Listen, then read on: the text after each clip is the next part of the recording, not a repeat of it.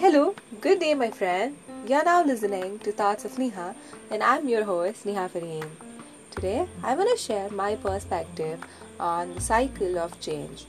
Everything is a proper cycle, just like a water cycle or the life cycle as such. There is a cycle for change also. It consists of 10 steps, like what we experienced before being ready to change. First, we hide from change. So there is a conflict with ourselves that you must run in the opposite way. We're scared of change itself and thus we hide from change. And then, number two is we resist. Resisting by saying that you don't want to change in the first place. And then you try to rationalize change by saying this harm and these problems are excusable. You have your own excuses as in why you don't have to accept change in the first place. And then we start blaming blaming the problems and conflicts, and blaming everyone else faults, and not accepting things. So that there comes the first step. And then we deny change. Like you say that you didn't play any part in creating these problems, and thus you don't have to change because it's not your problem in the first place. And then we ignore, saying that let's just go back to hiding because it's easier than changing.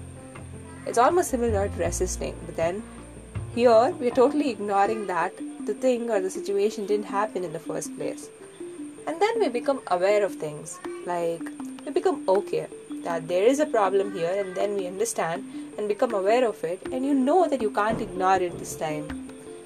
And then we try to contemplate things like what would it look like when we change? And you try to imagine yourself about things that will happen in the right sense when we change. And then Last but not least, you acknowledge it.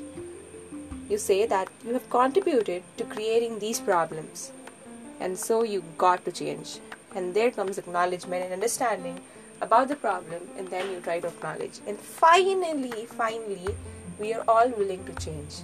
And then you think that it's all right, and you got to change. So then your mindset shifts towards change, and thus we change.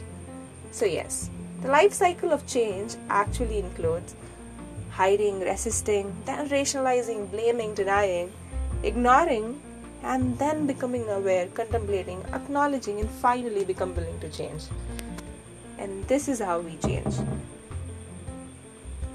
I want to conclude by saying that we all should understand why change is happening in the first place, and we all should try to change and become a better version of ourselves because it is necessary.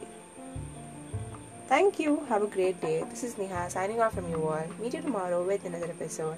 Until then, bye bye. Take care. Stay safe and stay sane.